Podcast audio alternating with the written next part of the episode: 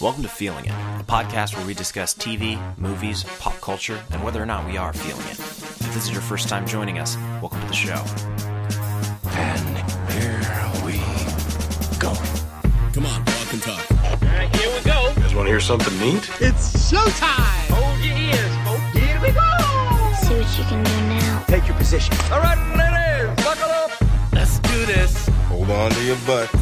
Seriously? Listen to me very, very carefully. Hey, it's me again. Eat 'em up. Enjoy. Hello and welcome. This week we are doing something a little bit different. We're catching up on some of the media that we've been uh, listening to, watching, reading this summer. Um, so, in lieu of a feeling it section, we're going to be talking about that, and we're going to be talking about some trailers that have come out. But before we get into that, go ahead and introduce yourself and answer the question: What would get you to see Tenet in theaters this weekend? I'm Sandra Umstutz. I'm a social media manager in Nashville, Tennessee. And that's a complicated question.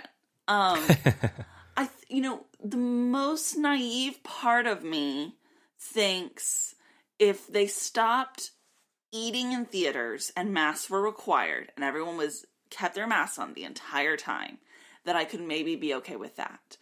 But then I think about how people don't really follow rules, especially at the big chain theaters, and I get discouraged all over again. So maybe if I were doing it at a theater I trusted, like a local indie that I know enforces rules, um, or my second answer to that question is if a bunch of at once a bunch of epidemiologists are saying like, okay, it's okay to go to a movie theater with these provisions, then I would be on board for it. Um, I'm a strategy designer in Chicago, and I'm I'm on the same page. I feel like once once people start saying that that's okay to do, because right now most experts are saying like that's one of the worst situations to be in is Right.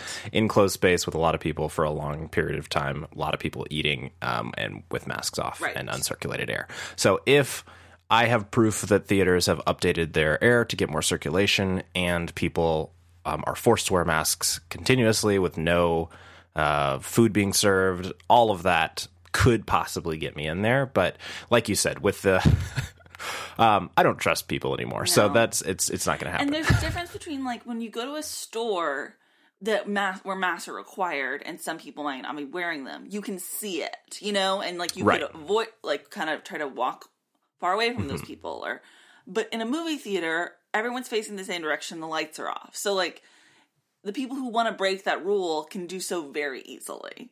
And that's scary. I think for me in general, I would love for this movie not to be coming in theaters yet. So, so Right. part of me is also like nobody should go because we shouldn't even be opening theaters yet. Except for people in other countries who deserve to True. see it because Yeah. they got their shit together. For sure, outside the United States, go for it. Yeah. But inside the United States, we should not be opening theaters right now. Basically, my biggest issue, and this applies to both movie theaters and all eating establishments, is I here- let me have a soapbox for a second. I am so angry that people are eating in restaurants right now. It doesn't make any sense, and it's happening all over my city. And you, there's no need to do it. Just don't eat in a restaurant right now. Because in order to eat in a restaurant, you have to take your mask off. So that should just be Yep. the rule. If you're indoors somewhere, you must have a mask on the entire time. No exceptions Yep, for yep. eating. Yesterday, I agree. I got worked up about this because I, you know, I'm still picking up food from restaurants, and Right. most of the time I'm doing curbside. Um, this one particular time, I, curbside wasn't an option, and I had to walk in and pick it up inside and wait for my food to get ready and you know grab it. And there were all these people eating inside that restaurant, and it was very frustrating to have to stand inside a room full of people wearing not wearing masks. And I Yeah. and it's it's the most selfish thing to me. You can still buy food from restaurants. You know what I mean? Just take it Yeah. somewhere else. I don't understand this need to eat at the restaurant. I agree. I'm 100% over eating at restaurants. My house is super comfortable. Yeah, so- I mean, here's the thing. Do I miss eating in a restaurant personally? Sure. But it's very low on the totem pole of things I miss and things that are Totally. necessary to do. eat at your own house. If you want to eat with someone who doesn't live in your house and you're risking being with them anyway, go eat at their house. You know what I mean? Like don't make don't put us all at risk by eating at this restaurant. Especially because it's like all the staff is wearing masks the whole time and it is just the most classic sense of I deserve to feel protected by you wearing a mask, but you don't deserve to get protected because you're the staff here. I think that's what makes me most uncomfortable Yes. about going out and eating is that like you see all of the staff with all of the protection possible, but you're like they have no choice. Like they have to be here. This is what they have to do, And- you're the one making them be like we know that masks are better at project per, protecting people from um, giving the virus than they are from receiving the virus. So the people that are wearing masks, the servers, are protecting the customers by doing so, and the customers who are not wearing masks are putting these servers at risk by not doing so, and that is just very fucked up. Anyway, that's just for anyone who's listening who's still going to restaurants. This is us, Lucas and Sandra, saying, "Stop doing that. Just take your food to go." This is our quarantine corner advice. So Yes. and I feel a lot of empathy for like bar owners where that's not really a thing. You know, like yeah, bars have the whole point of bars is to be at the bar. Um, Yeah. That sucks, and I want there to be some sort of relief for them, but too bad, not yet.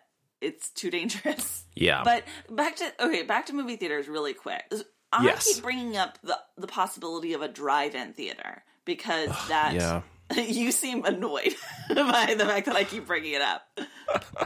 Is it just because you don't have access to a drive-in, or because you won't? It's don't it's mostly yeah because I don't have access to a drive-in, Yeah. and I don't. I've never liked the um the audio quality of a drive-in because you're just listening through your car stereo, Mm. Well, that's- which is is fine. It's not it's not bad, but it's not great for movies. I think. that is the big thing is so i'm gonna i have a ticket to go see a drive-in movie at our local independent theater they set up like a drive-in in their parking lot and they're showing old movies. And so i have a ticket to go do that for the nostalgia's sake and to support them. But i'm pretty sure tenet is going to be showing at the drive-in theater that's about an hour away from me. Um and there's a part of me, the part of me that wants to see the newest big movie that we do here Yeah. on this podcast, that's like, it's an option. Go do it. You know what I mean? Um, Yeah. And then there's another part of me that has a bunch of concerns. One, it's an hour drive. Two, I'd have to probably get there about two hours before showtime in order to get in. Um, so Yeah. it's a long time to wait. Um, and then three, my biggest thing is Tenet is the kind of movie where it's like, do I want to see it for the first time at the quality of a drive-in? And I Yeah. and I haven't decided that yet. Like part of me thinks no, and then the other part of me thinks, well, I'd rather see it than not see it at all, you know? So it's something I'm still struggling with. For me, like movies in the park and drive-in movies are for movies that I've seen before. Um, Yeah. like usually like older movies or kids movies and stuff like that and so i will always do that but i will rarely go see a movie that i've never seen before at like in the park or at a drive-in or something like that just because i feel like even at a drive-in like people don't treat it like they do in a movie theater like people are talking running around getting snacks like it's Yeah. just not like it's not as focused Yeah. or as quiet or as immersive will as i would want it to be I think in the pandemic, people are now required to like stay in their cars. that makes sense yeah So I think it might be a little less rowdy. But the last drive-in movie I saw was um, Creed, um, and oh wow yeah that was a great experience. nice Yeah, and I'm trying to think.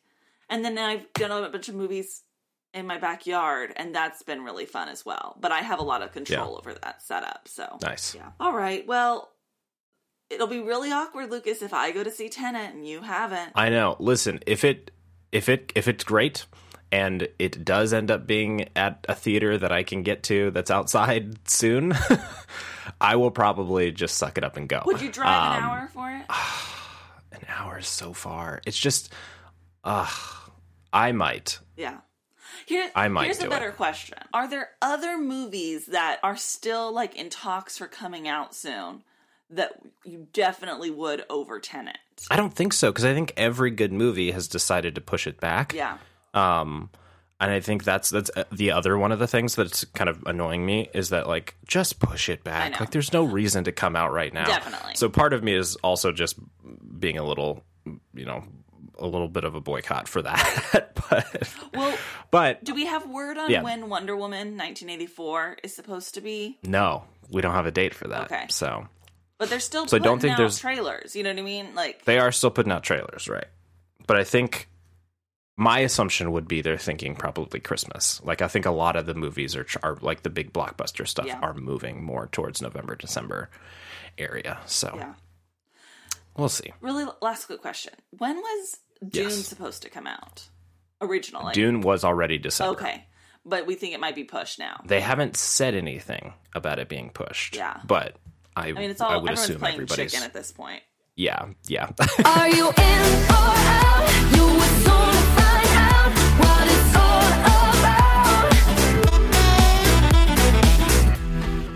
let's talk about trailers and whether we are in or out on them. So first off, we got a lot of trailers this week, Yes. but I want to start with the Batman.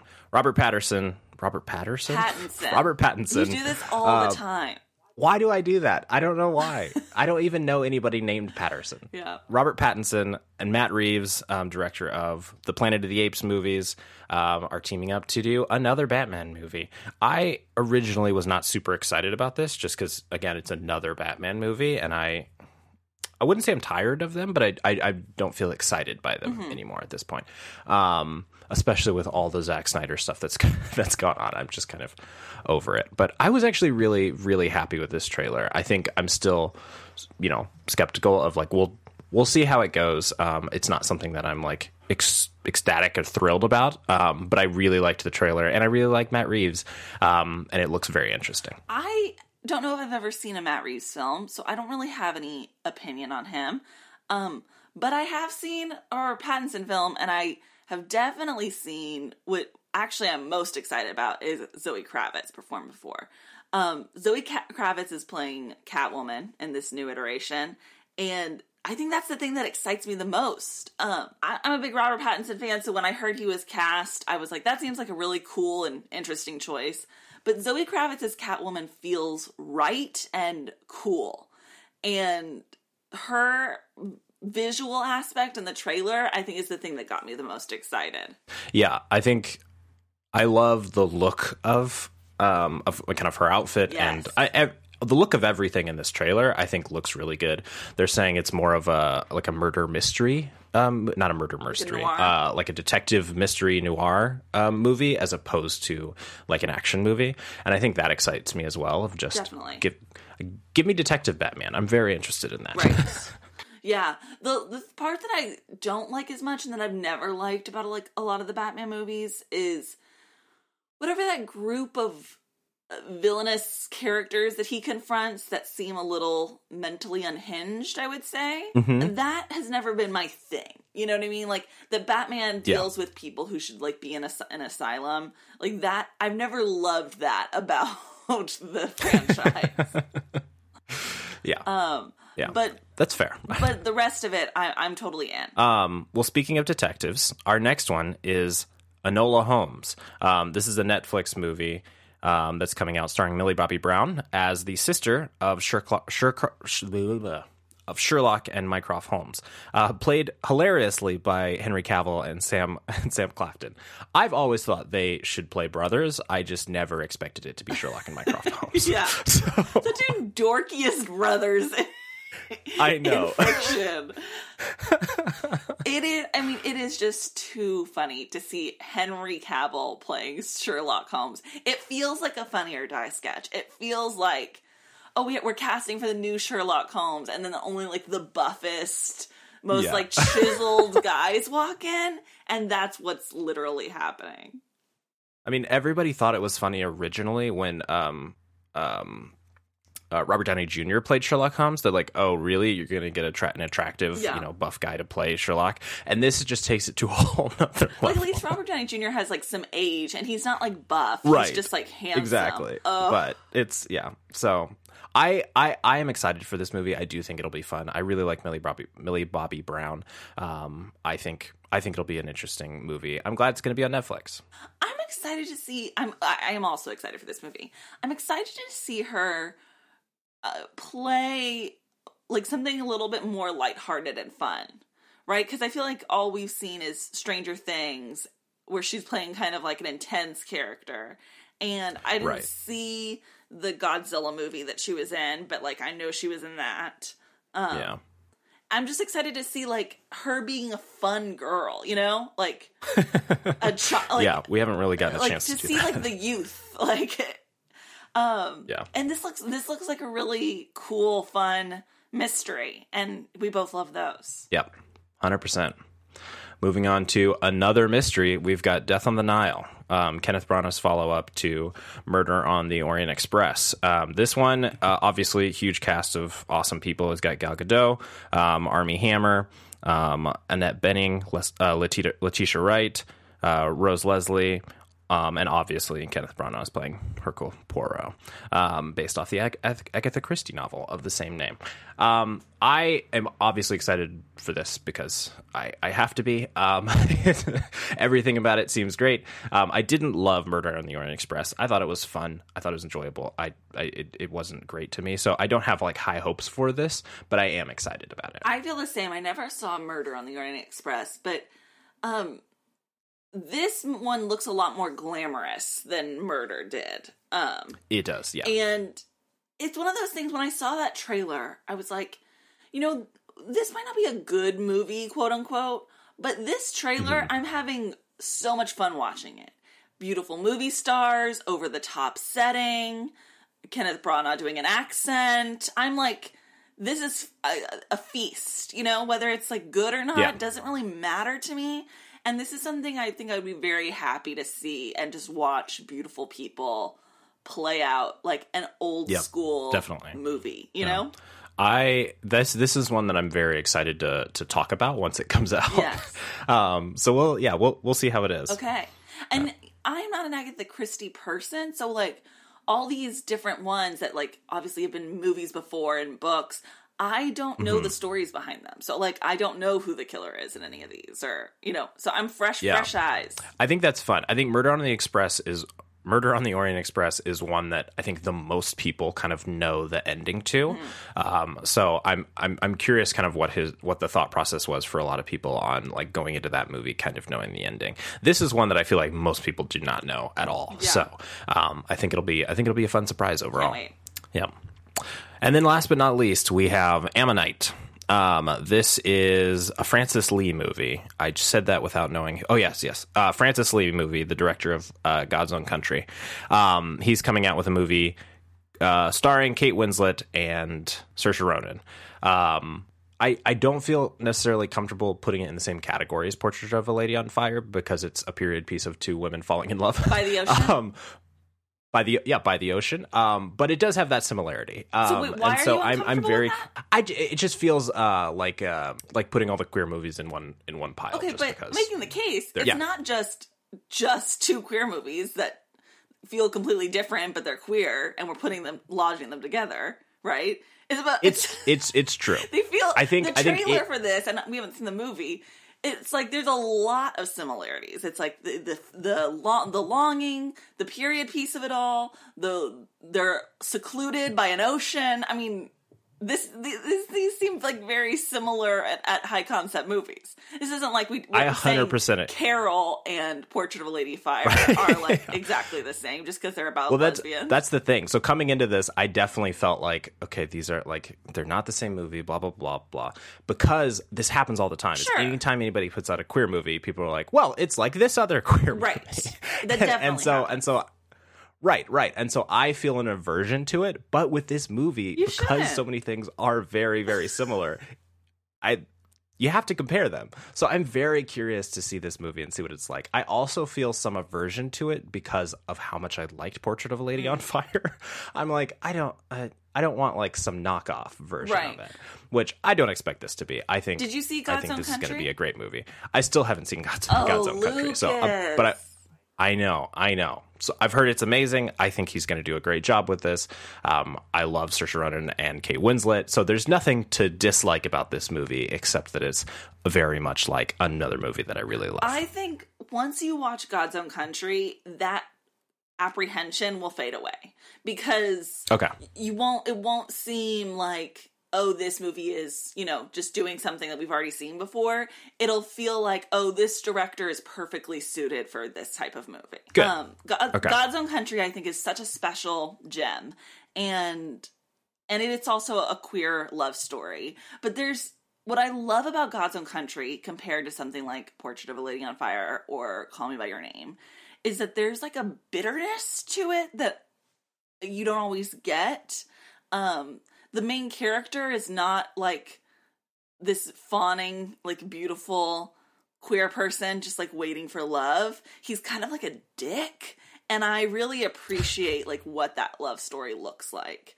And I'm interested to see if any of those those notes of like bitterness or melancholy show up in Ammonite the way they did in God's Own Country. Um, I'm incredibly excited because those are two actresses that are incredible, and I would be excited for whatever this director's second feature was. I don't know if it's his second overall, but like what's whatever came after God's Own Country. Um, and the fact Yeah. that it's this, and I've heard really good buzz about it, makes me even more excited. Can't wait. And Movies are great. your homework is to watch God's Own Country. I have such. I I will. I will definitely watch God's Own Country before this movie comes out. memory of when we did our top 10 and that was my number 10 for the year and i remember i have a clear memory of you being like oh i knew i should have watched it and that was how many years Mm-hmm. That was a long time ago. so snap snap I know. That's that is the problem when I do a lot of those like big pushes to get a lot of movies done before the end of the year. Right. Some of them that I like really wanted to, I still haven't gotten around to. So I, I have movies I think can from like 2005 or 2015 that I'm just like I was this was like the next movie I was going to watch and I still haven't yeah watched it. i can relate to that my Letterboxd watch list is full of those All right. Someday movies will come out again and uh, it'll be a lot of fun. yeah So, uh, um, so let's move into our summer catch up. So we have um, been doing a lot this summer. You know, been out and about, going to going to movies, going to birthday parties. you know, lots of lots of the normal summer stuff that you're you're out and doing. Um, so. Yeah, so instead we've been actually staying home and doing nothing. So we, I wanted to kind of get together a bunch of the stuff that we've been consuming: um, a, a song, a book, a TV show, and a movie um, that have just either that we've watched recently or kind of been with us this summer, um, and just kind of share those. So let's start by talking about a song. Tell me what is a song that you've been re- listening to recently? So, you know, I was tr- looking through my Spotify account, be like, oh, what music have I been enjoying? And it's really only been the Taylor Swift album. Like that's, that's it. I listen to podcasts and then Taylor Swift, and then I just go back and forth. Yeah. And we've already talked about the Taylor Swift album so in depth that I wanted to bring you something different. Um, so I scrolled a little bit further back, and I found this song that I was listening to um, more at the beginning of the like COVID shutdown, which is "Take Yourself Home" by Troye Sivan. I'm tired of the city, scream if you're with me. If I'm gonna die, let's die somewhere pretty hard. Ah.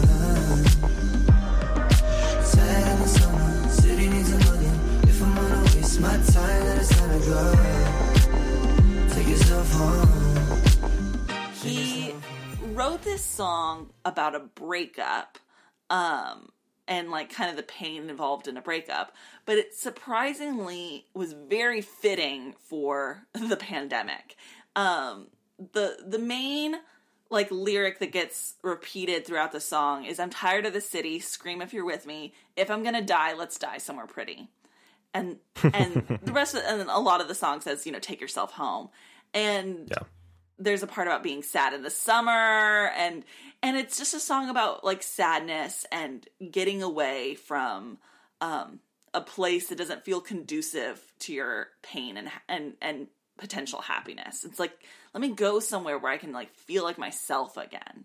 Um and that felt so strangely fitting for this pandemic that the idea that like if i'm gonna die if i'm gonna be cooped up somewhere if if something meaningful or important is gonna happen to me i want to be in a place where i'm ready for it. And i feel like a lot of people were are we're reassessing their living situations you know like once the pandemic mm-hmm. started. Yeah.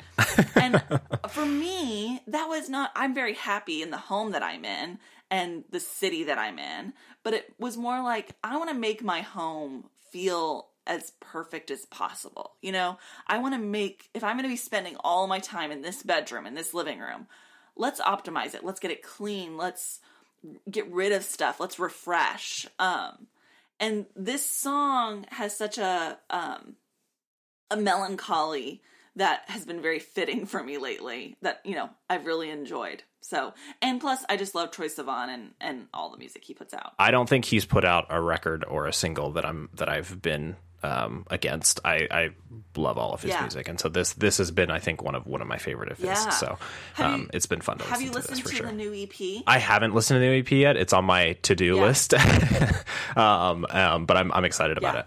What about you? Um, for me, there's a there's a uh, like an indie pop artist called Still Woozy, um, who is from Oakland, um, and he puts out a bunch of just kind of very um, low energy pop songs um, of just uh, like like like it, like it, it is a lift, but it's not um, kind of like a dance song.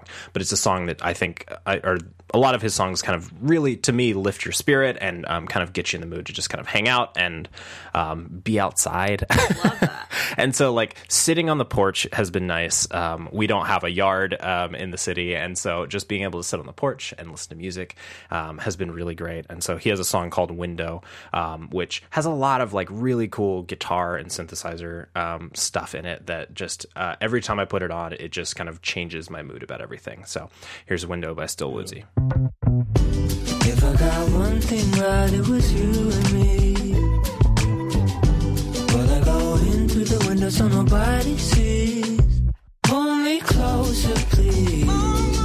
I don't even need you to explain. How much longer will you keep me on your chain? it's a lot of fun Yeah, definitely. I love any song that has like a groove like that. Yeah, yeah, definitely.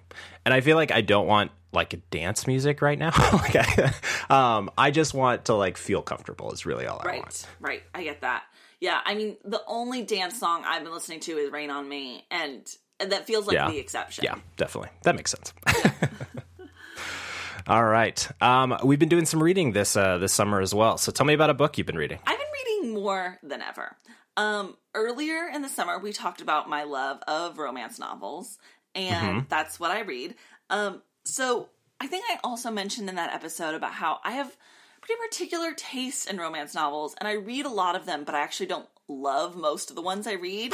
like I'll start one, and then I'll think, oh, this is actually not very good, but I have to finish it, you know, because I have a compulsion where I have to finish whatever book I start.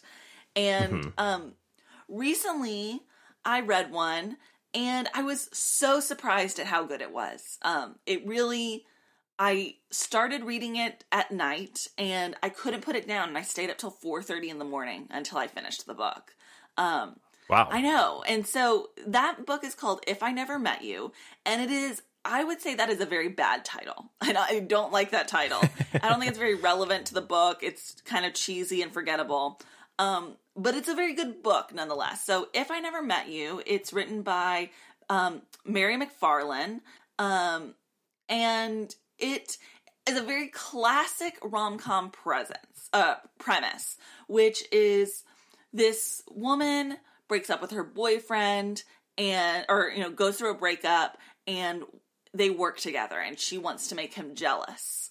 And there's another guy at um, her law firm where she works who needs to have a steady girlfriend to like make himself look good to the partners at the law firm. And so the two of them decide to like be in a fake relationship.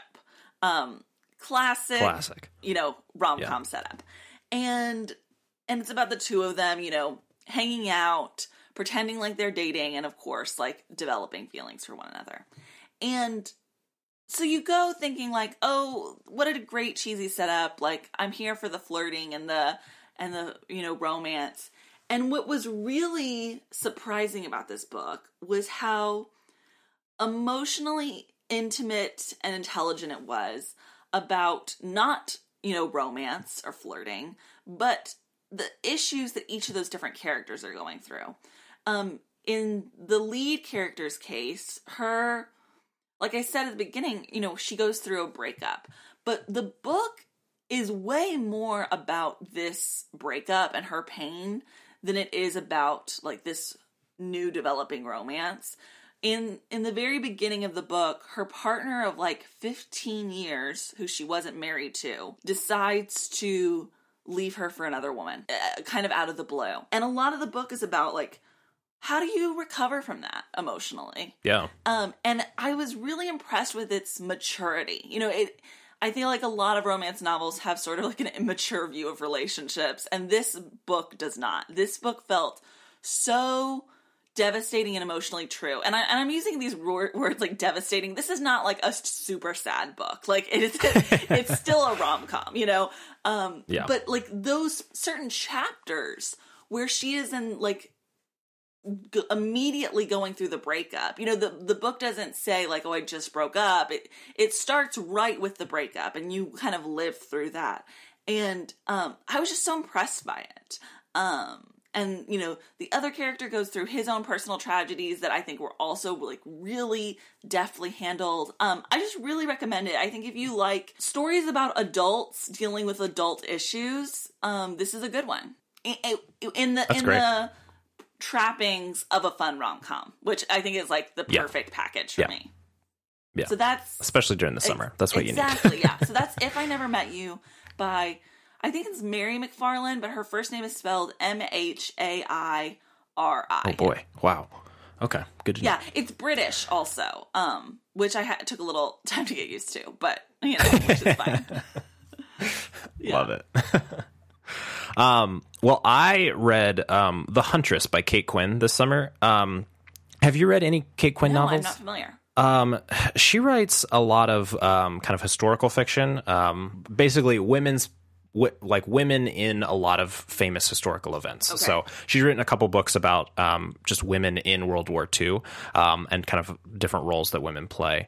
Um, I make it sound more um, historical and uh, I don't know.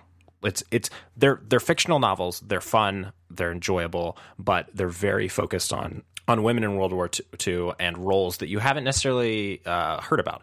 Um, so her first, not her first book, but the other book that I read of hers, The Alice Network, is um, about um, some female code breakers and spies um, during World War II. This one, The Huntress, um, is about um, a team who's post World War II tracking down um, a lot of SS officers and Nazi affiliates um, and taking them to trial. And one of the people that they're hunting down is a um, is a Nazi war criminal who moves to the states, and she becomes um, a quiet housewife, just trying to. Um, hide from her past and so it's about it's about her and her kind of living with her new family and then the team who's um, coming to track her down and it's a really interesting story just about um, about how to you know about you know getting away from from your past um, as well as um, how that past hurts so many people um, unintendedly and just kind of what what that looks like so it's a very interesting story I really liked it a lot um, and I'm interested I know she's done some other ones about um,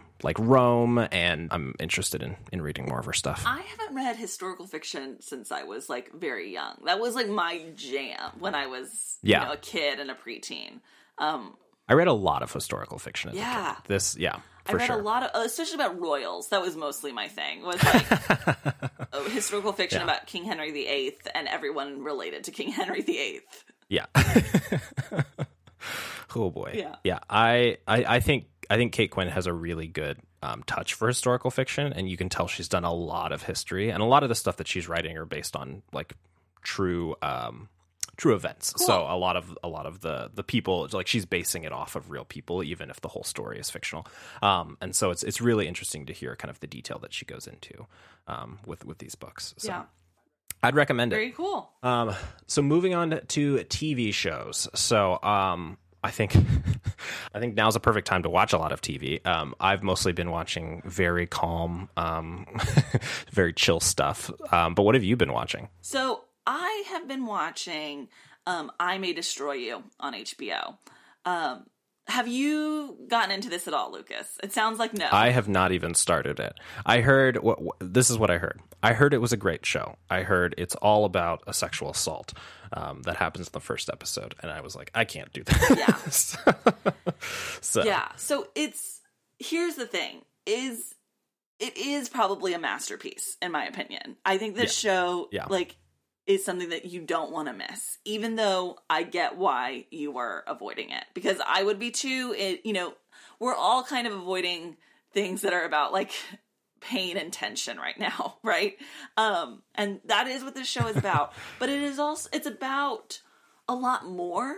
And I think you'll be glad that you watched it because it's so, so good. So yes, I May Destroy You is um written, starred, and um, produced by Michaela Coel um, for the BBC and for HBO. And it is based on real events that happened in her life where she was writing one night and she left, took a break from writing to go out with some friends. And while she was out, she was sexually assaulted. Um, and then the show is about the same thing. It's she plays a fictional version of herself that is a writer who that happens to in the very first episode. Um, and then the rest of the season is about reckoning with that. Um, and I think when the series started, I think, okay, this whole season is going to be about this one character reckoning with this one assault, right? And how that affects her life and her friends. And then what it turned out to be is a season that is about the spectrum of sexual assault. Um, I, as someone who like thinks about and cares about sexual assault a lot, um, and the people who like are survivors of sexual assault, I'm a big believer in the fact that like it's not just like rape or nothing, right? There is a whole spectrum Right. of ways that people can like abuse and and harm people in sexual manners and those they're not all the same and they don't all have the same consequences but they all deserve to be analyzed and discussed and and, and like healed from you know um and so that's what this show is about we have every different episode i think examines a different way someone has been taken advantage of has been harmed um, and and they're all very nuanced. Um, and I think that's what I love the most about this show is that this show is its strongest factor is its ability to be nuanced. Um, even like obviously the person who like commits who who rapes her in the beginning like roofies her rapes her like we have this like villainous cast in our mind about that event right um but the rest of the series, you know, there are things that bad things that people do, and the show is about reckoning like the humanity of it all. It's about saying like this is bad, but is this person bad? And or is this person bad and this thing is bad, but maybe like there's a nuance to that situation. And that is not saying that it's making excuses for rape or sexual assault. It definitely does not do that, which I appreciate. But it adds like a human element to these stories that victims aren't perfect and perpetrators are obviously not perfect. And all these messy actions and emotions are blended together. And how do we like unpack those and heal from them? Um it's really good. It's just really really good. And it's incredibly tense. There most of the show i had the same like tense feeling that i had in the car scene in eighth grade. You know how we've talked about like the tension you hold in that one particular scene? That was me like the entire show like watching i may destroy you except for the moments where they get to be really like playful and funny which there are plenty of those. Um so you do have to like live with a lot of tension when you're watching this show but i think it's worth it for the way that it like talks about these issues in ways that most media just simply does not. Even shows that talk about assault have a very black and white view of it and there's nothing there, there's nothing black and white about this show which i love. I think that's why it's such good art. Um the show also like incorporates the way people our age and maybe people younger than us i should say um use technology in a way that i don't think most modern day media fully understands yet. Like this show understands that social media and texting and dating apps um, are like intricately woven into all of our experiences and does have like a very good job of um, portraying that and also portraying the harms of that. Um, so I really, really loved it, and I think it should be something that everybody watches. Yeah, this is definitely something that I will watch. This, along with uh, normal people, I think is something that I'm just like, I will watch this. This is on my Yeah. list. It's happening, um, and so I'm I'm excited to to eventually be able to jump back into this.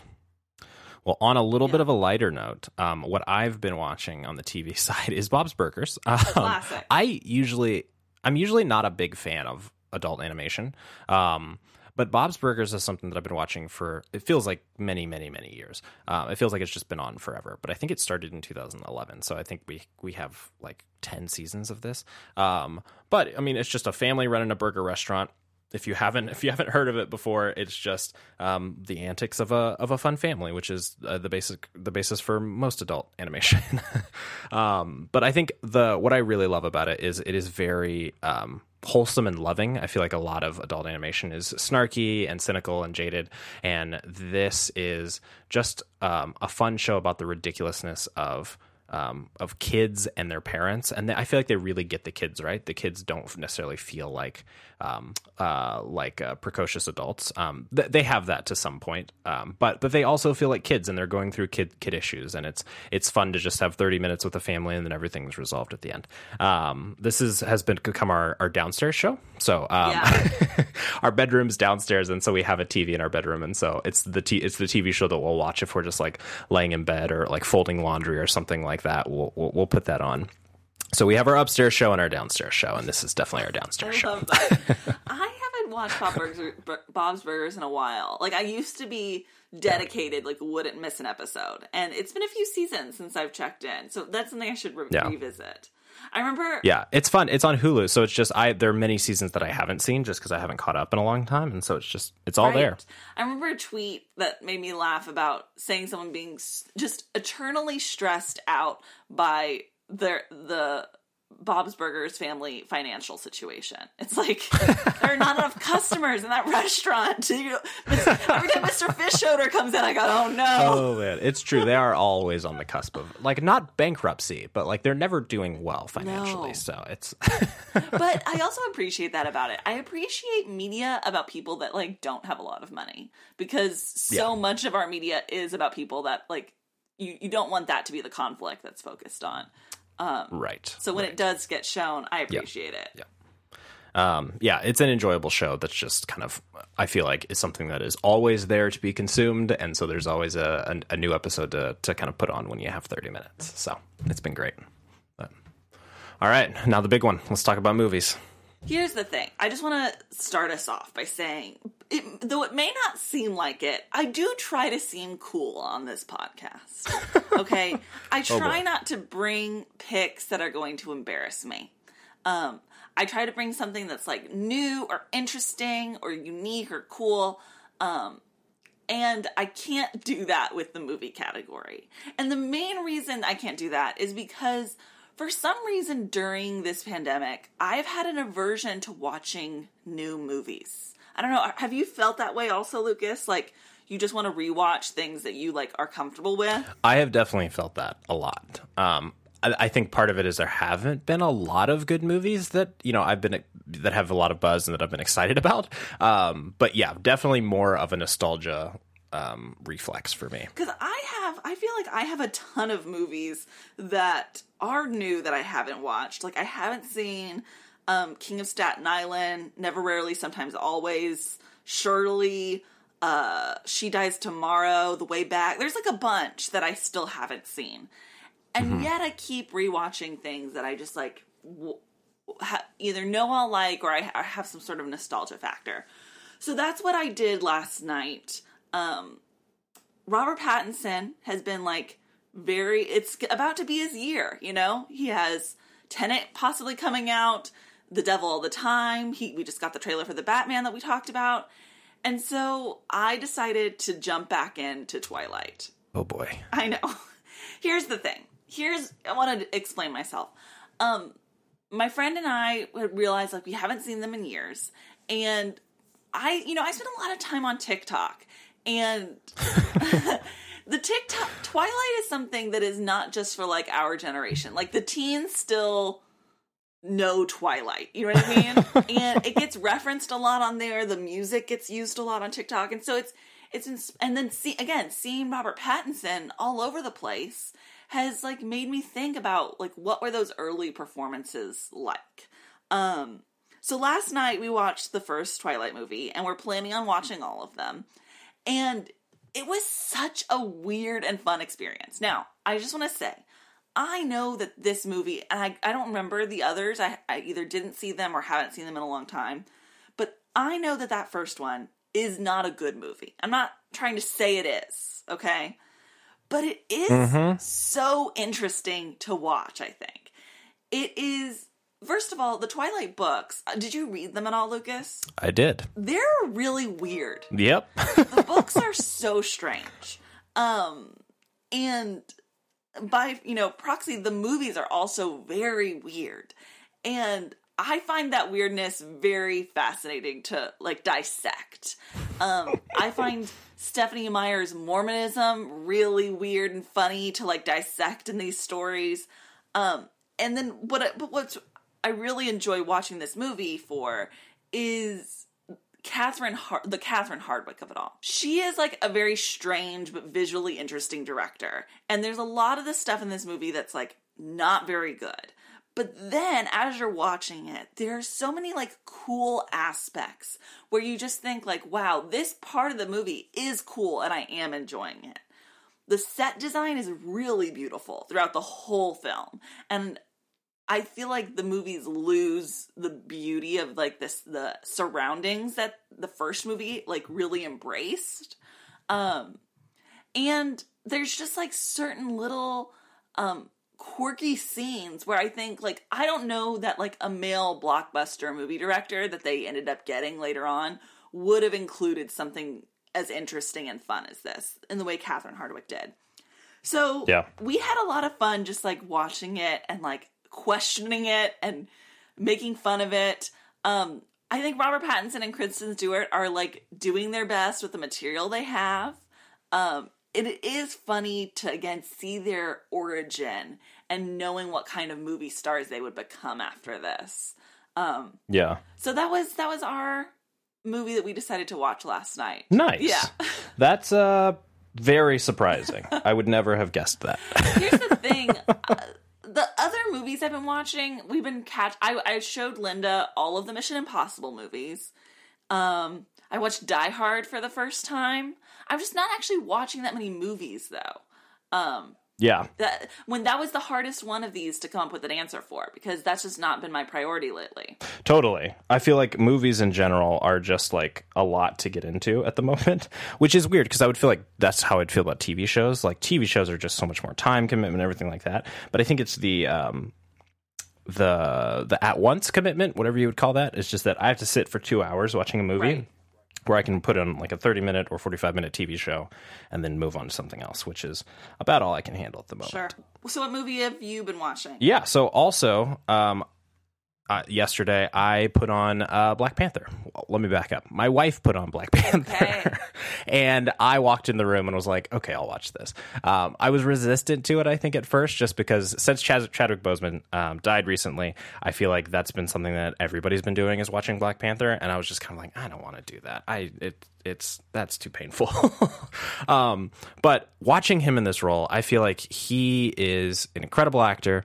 Um, and someone who I don't think um, I don't think you can get anybody else to play this character um, with the gravitas and the stateliness and the kind of power that he has.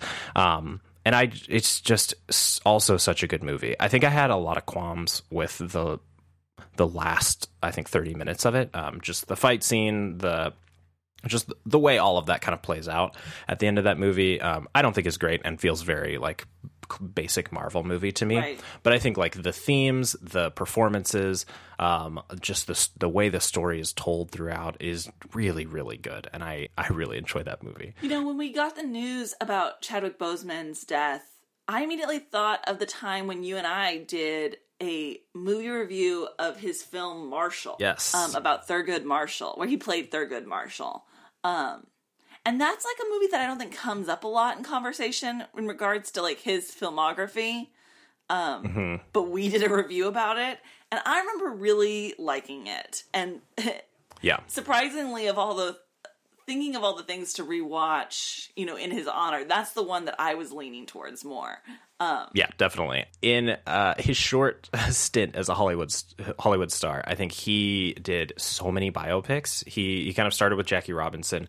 He played James Brown. He played Thurgood Marshall, um, and he played. Who else did I he think play? I feel like he played. I thought it was just those three. was it just those Yeah. three? Um, But I remember Well, anyway. yeah, in that episode, we played like our intro question, I believe, was like, what next biopic should Chadwick Boseman do? And yeah, when he when I heard that he died, I remember thinking, okay, they like those he he doesn't get to play any of those. Like those are no longer like Right, dreams yeah. that we get to have. yeah. It's and he's he was like he was also someone to me who felt very young. Mm-hmm. Um, even though like uh, he- what was he 40 he was 42 when he when he when he died. Um but he to me he always seemed like someone like in his early 30s Yeah. so um he just also felt like someone who was just going to be around forever.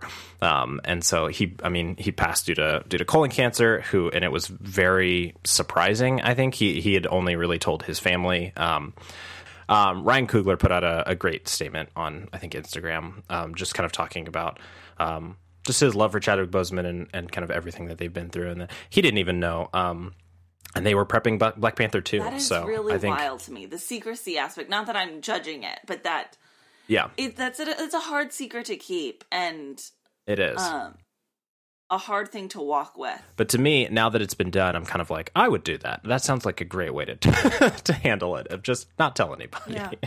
I think I think especially when you're at when you're at that level with that level of um uh, or that lack of privacy, I think I think trying to keep that a secret and not let that affect everybody's conversation with you from there on out um, is probably a, a smart thing to do and probably made, made it much easier on on him and his family Yeah. as they were going through this. So I, I want to ask you a question. Yeah. When a movie star like this passes away, who is tied to current ongoing major movie productions, like when Carrie Fisher passed away, when Chadwick Mm-hmm. Boseman, you know, just recently passed away.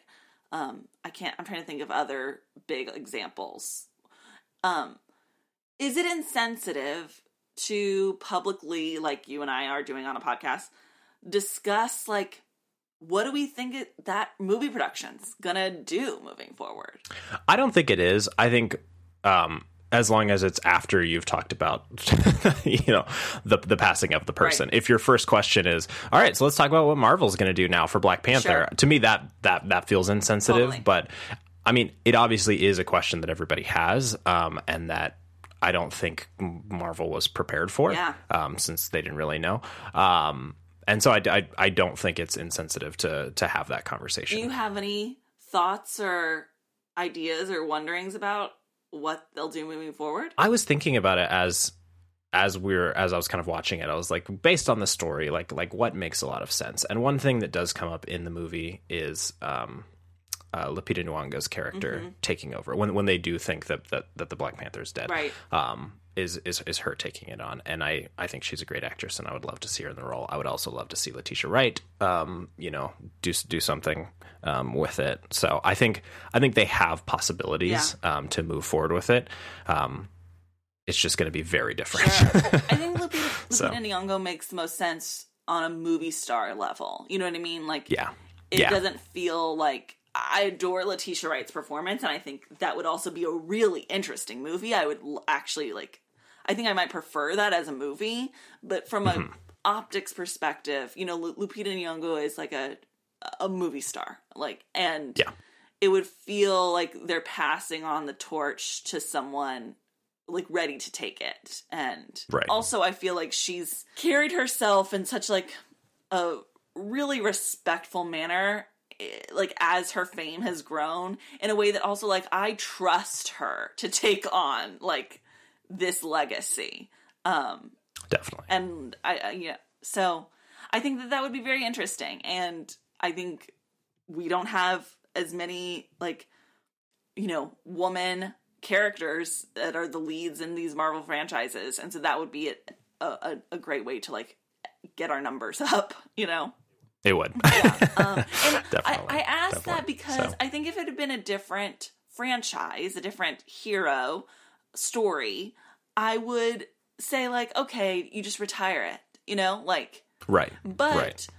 the Wakanda story and all those performances from all those other actors in that movie are so Mm-hmm. like good and powerful that it feels like we don't need we shouldn't be just closing cutting this off you know what i mean this is something Right. we definitely Yeah. want to keep going Yeah.